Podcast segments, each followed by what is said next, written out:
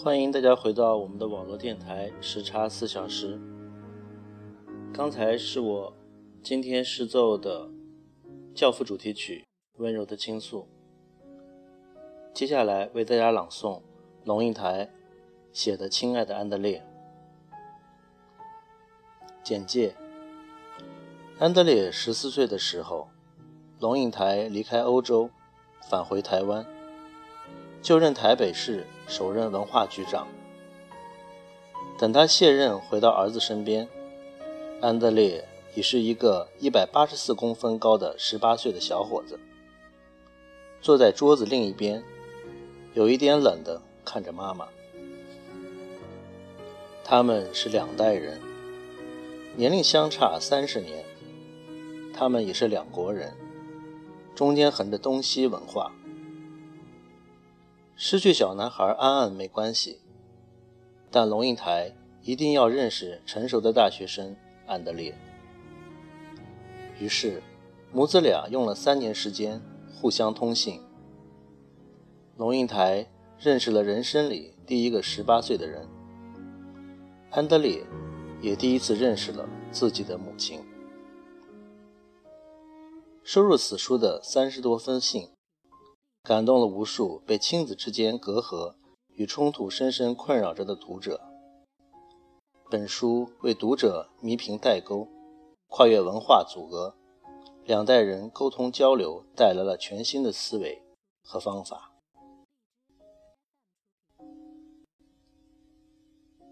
龙应台序：认识一个十八岁的人。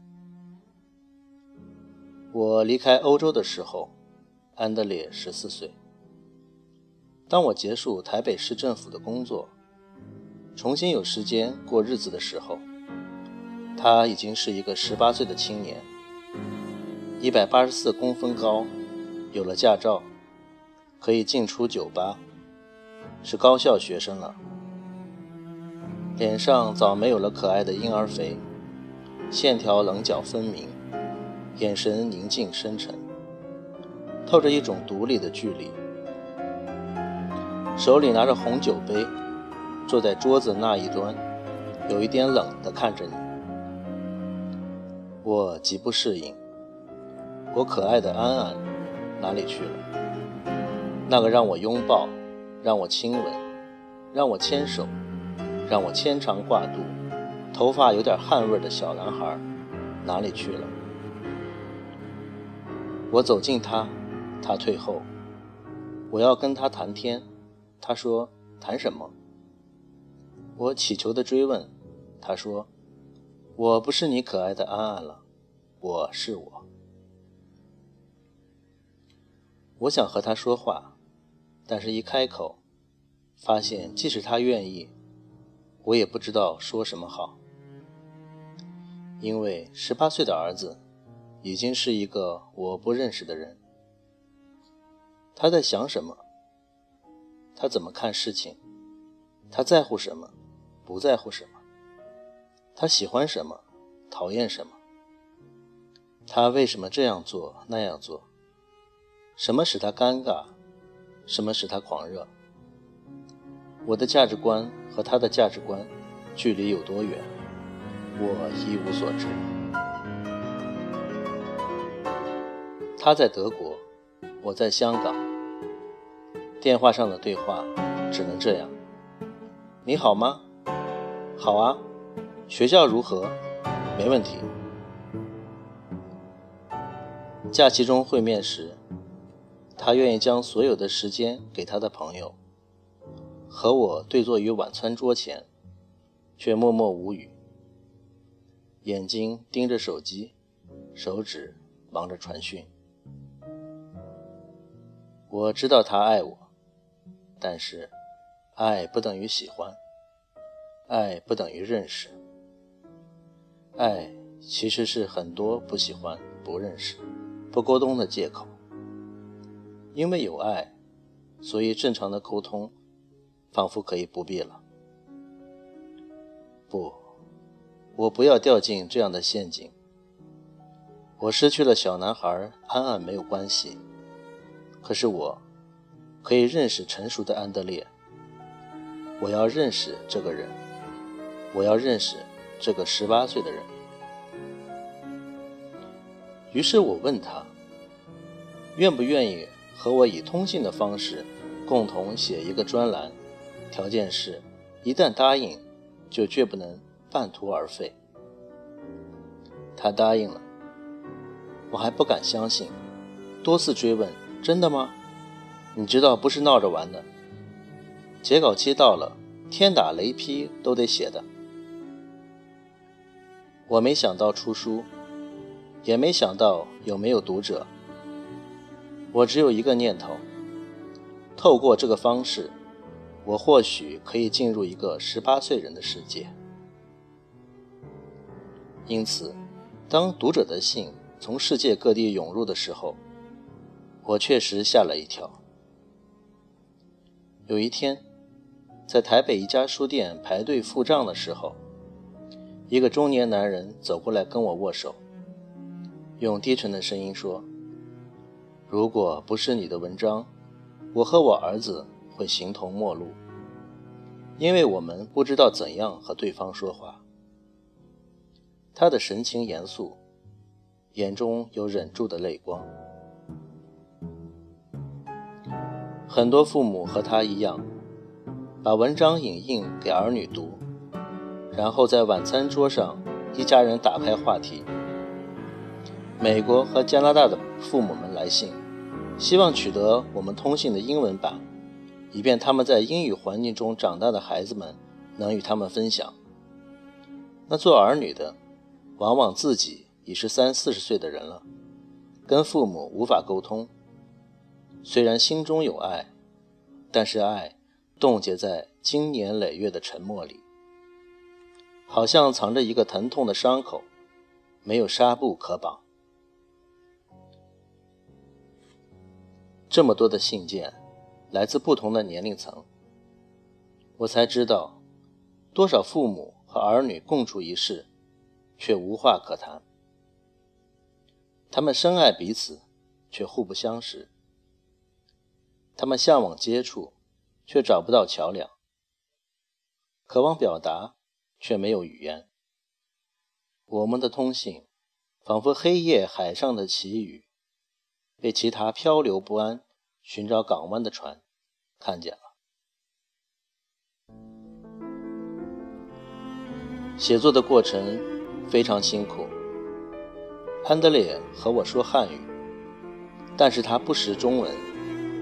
所以，我们每一篇文章都要经过这几道程序：一，安德烈以英文写信给我，他最好的文学是德文，我最好的文字是中文。于是我们往前各跨一步，半途相会，用英文。二，我将之译成中文，在翻译的过程中。必须和他通过岳阳电话讨论，这个词是什么意思？为何用这个词而不用那个词？这个词的德文是哪一个？如果第二段放在最后，是不是主题更清楚？我有没有误解你的意思？中文的读者可能无法理解你这一个论点，可否更详细的解释？三，我用英文写回信。传给安德烈看，以便他作答。四，我将我的英文信重新用中文写一遍，只能重写，不能翻译，翻译便坏。四道程序里，我们有很多的讨论和辩论。我常批评他文文风草率，不够具体。他常他常不耐我吹毛求疵，太重细节。在写作的过程里，我们人生哲学的差异被凸显了。他把写作当玩儿，我把写作当事。我们的价值观和生活态度也出现对比。他有三分玩世不恭，两分黑色幽默，五分的认真。我有八分的认真，两分的知性怀疑。他对我嘲笑有加。我对他认真研究。认识一个十八岁的人，你得从头学起，你得放空自己。专栏写了足足三年，中间有多次的脱稿，但总算坚持到有始有终。写信给他的年轻读者有时会问：“你怎么可能跟自己的母亲这样沟通？怎么可能？”安德烈就四两拨千斤的回信：“老兄，因为要赚稿费。”我至今不知他当初为何会答应。心中也着实觉得不可思议，他既然真的写了三年，我们是两代人，中间隔了三十年，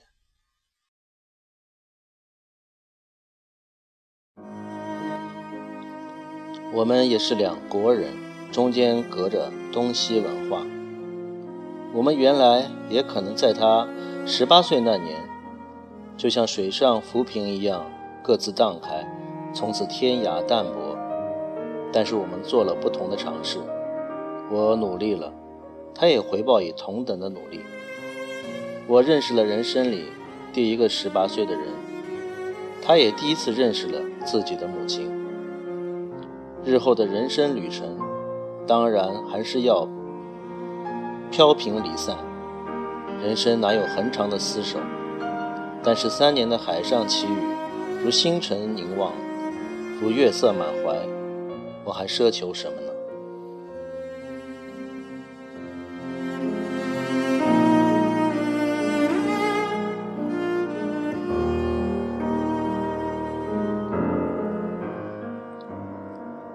亲爱的妈妈，我们的书要出版了，不可思议吧？那个老是往你床上爬的小孩，爱听鬼故事又怕鬼。怕闪电又不肯睡觉的小孩，一转眼变成一个可以理性思考、可以和你沟通对话的成人。尽管我们写的东西也许有意思，也许没有意思。你记得是怎样开始的吗？三年前，我是那个自我感觉特别好的十八岁青年，自以为很有见解，自以为这个世界可以被我的见解改变。三年前，你是那个跟孩子分开了几年而越来越焦虑的母亲。孩子一直长大，年龄、文化和两地分割的距离，使你强烈的感觉到不认识自己进入成年的儿子。我们共同找出来的解决问题方法，就是通过写信。而这些信，虽说是为了要处理你的焦虑的，一旦开始。也就好像猛兽出闸，我们之间的意义和情绪也都被释放出来，浮上了表面。这三年对话过程真的好辛苦，一次又一次的越洋电话，一封又一封的电子邮件，很多个深夜凌晨的在线对谈，无数次的讨论和争辩，整个结果。现在呈现在读者眼前，你老是啰嗦，我的文字风格不够讲究，老是念念念，截稿期到了，老是要求我一次又一次的，能不能再补充一点细节？其实有时候我觉得我写的比你好。现在三年回头，我有一个发现，写了三年以后，你的目的。还是和开始时完全一样，为了了解你的成人儿子。但是我随着时间却变了，我是逐渐、逐渐才明白你为什么要和我写这些信的。而且写了一段时间以后，我发现自己其实还蛮乐在其中的，虽然我绝对不动声色。开始的时候。只是觉得自己有很多想法。既然你给我一个麦克风，我就把想法大声地说出来罢了。到后期，我才突然觉察到这件事有一个更重大的意义。我跟我的母亲有了连接，而我同时意识到，这是大部分的人一生都不会得到的份儿，我却有了。我在想，假使我们三年前没开始做这件事，我们大概就会和绝大数的人一样，只是继续过日子，继续重复那每天不痛不痒的问题：吃了吗？嗯。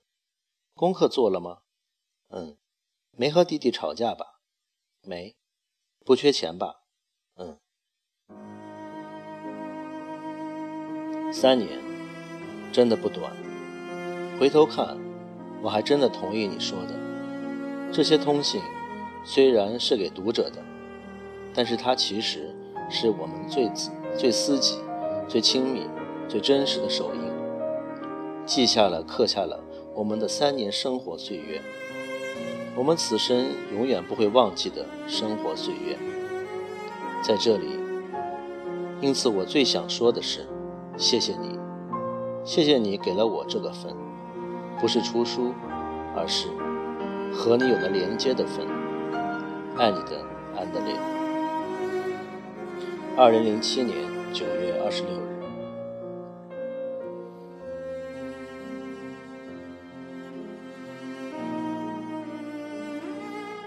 第一章，十八岁那年，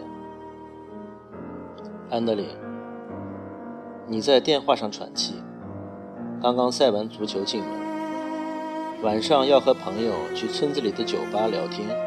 明天要考驾照，休假会去意大利，暑假来亚洲学中文。你已经开始浏览美国大学的入学数据，可是我完全不知道将来要做什么。你说，妈，你十八岁的时候知道什么？安德烈，记得去年夏天我们在西安一家回民饭店里。见到的那个女孩吗？她从甘肃的山沟小村里来到西安打工，一天工作十几个小时，一个月赚两百多块，寄回去养她的父母。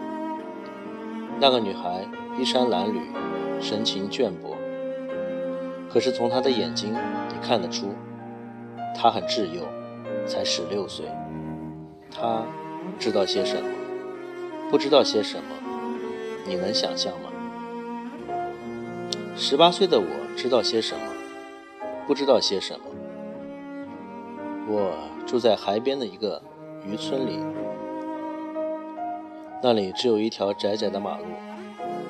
上班上课的时候，客运巴士、摩托车、脚踏车、卖菜的手推车横七竖八的把马路塞得水泄不通，之后就安静下来。老黄狗睡在路中间，巷子里的母猪也挨挨挤挤，带着一串小猪来溜溜达。海风携着咸咸腥味儿，吹得椰子树的阔叶刷刷作响。我不知道什么叫高速公路。五年后到了洛杉矶，在驶出机长的高速公路上，我发现对面来车那一个列全是明晃晃的白灯。而自己这条线上看去全是车的尾灯，一溜红颤。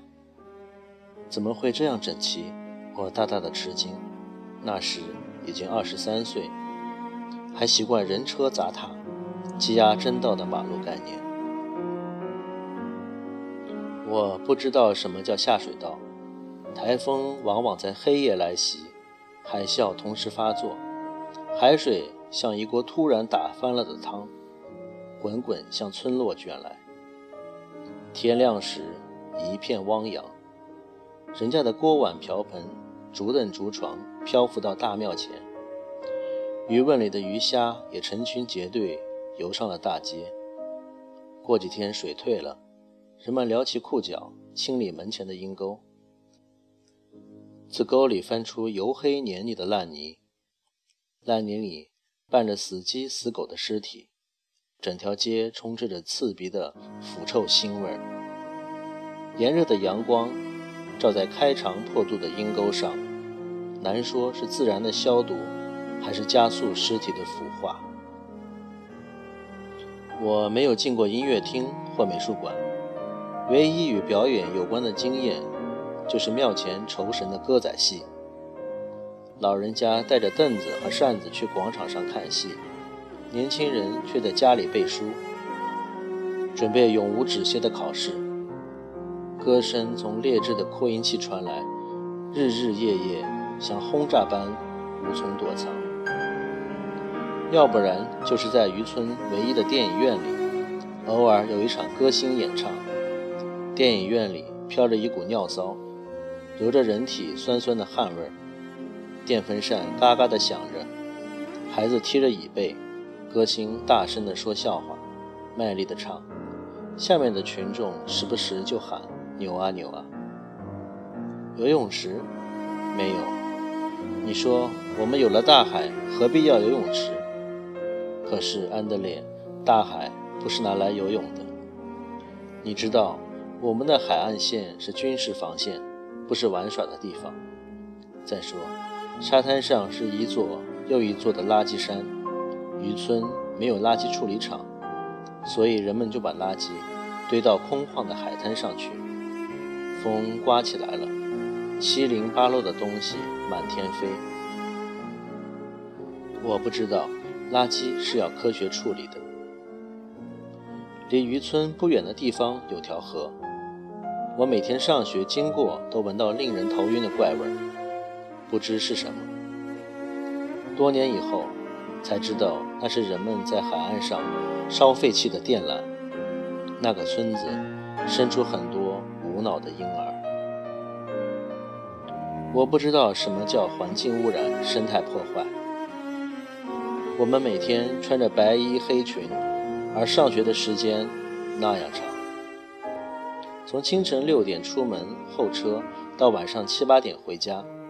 礼拜六都要上课，我们就等于永远穿着白衣黑裙，留着齐耳的直发。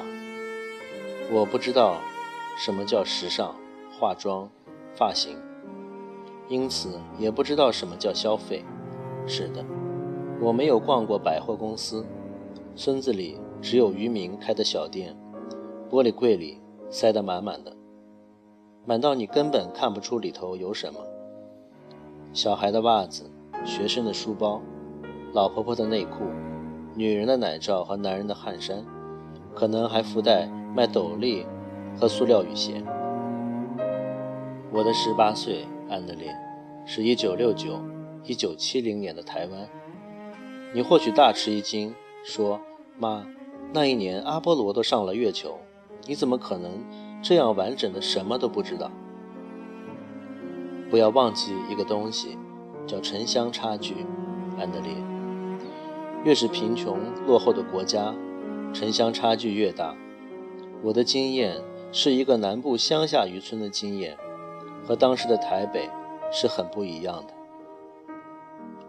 更何况，当时的台北也是一个闭塞的小城啊。全台湾的人口一千四百万，国民平均所得。只有二百五十八美元，台湾还属于所谓第三世界。我要满十八岁了，阿波罗登上月球，美国和越南的军队侵入高棉，全美爆发激烈的反越战示威。我后来去留学的俄亥俄州的有大学生被枪杀，德国的布朗德总理上台，到华沙屈膝下跪求历史的宽恕。日本赤军连劫机到了北韩而三的游记夫自杀，还有中国的文革正在一个恐怖的高潮，这些我都一知半解。因为安德烈，我们家连电视都没有啊，即使有，也不见得会看，因为那一年我考大学，读书就是一切，世界是不存在的。我要满十八岁了，高速公路吉隆到杨梅的一段开始动工，台独联盟在美国成立，蒋经国被刺，被关了近十年的雷震出狱，台南的美国新闻处被炸，我即将考上的大学爆发了共产党案，很多学生被逮捕下狱，保钓运动在美国开始风起云涌，我知道的很少，安德烈。那一年，台湾的内政部公布说，他们查扣了四百二十三万件出版品。你在描绘一个暗淡压抑的社会，一个愚昧无知的村庄，一段浪费的青春吗？不那么简单，安德烈。对那里头的许多人，尤其是有个性、有思想的个人，譬如雷震，譬如殷海光，你以后会知道他们是谁。生活是压抑的，人生是浪费的，可是整个社会，如同历史。拉长来看，却是在抑郁中逐渐成熟，在浪费中逐渐累积能量。因为经验过压迫的人，更认识自由的脆弱，更珍惜自由的难得。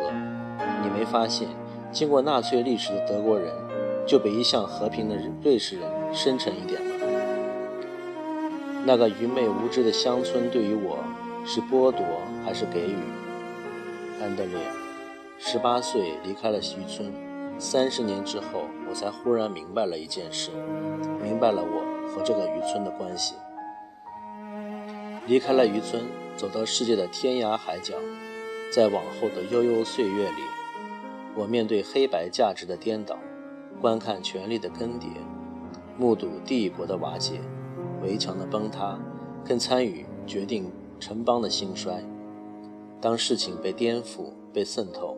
被现代化，被后现代化，被复杂或操弄到真假不辨、是非难分的地步时，我会想到渔村里的人，在后台把婴儿搂在怀里，偷偷喂奶的歌仔系花旦，把女儿卖到菜店的阿婆，隔壁那死在海上不见尸骨的渔民，老是多给一块糖的杂货店老板，骑车出去为孩子借学费而被火车撞死的乡下警察。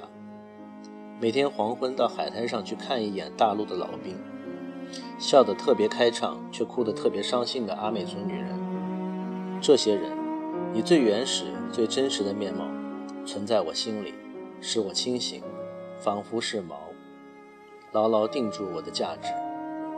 是的，安德烈，那愚昧无知的渔村，确实没有给我知识，但是给了我一种能力，悲悯的能力，同情的能力。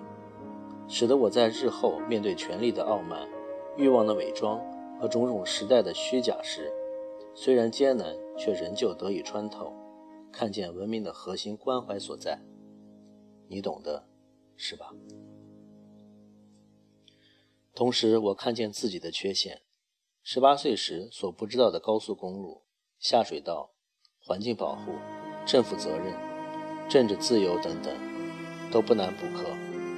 但是生活的艺术，这其中包括品味，是补不来的。音乐、美术，在我身上人就属于知识范畴，不属于内在涵养。生活的美，在我身上是个要时时提醒自己去保持的东西，就像一串不能遗忘的钥匙，一盆必须每天浇水的心爱之物。但是生活艺术应该是一种内化的气质，像呼吸。像不自觉的举手投足，我强烈的感觉自己对生活艺术的笨拙。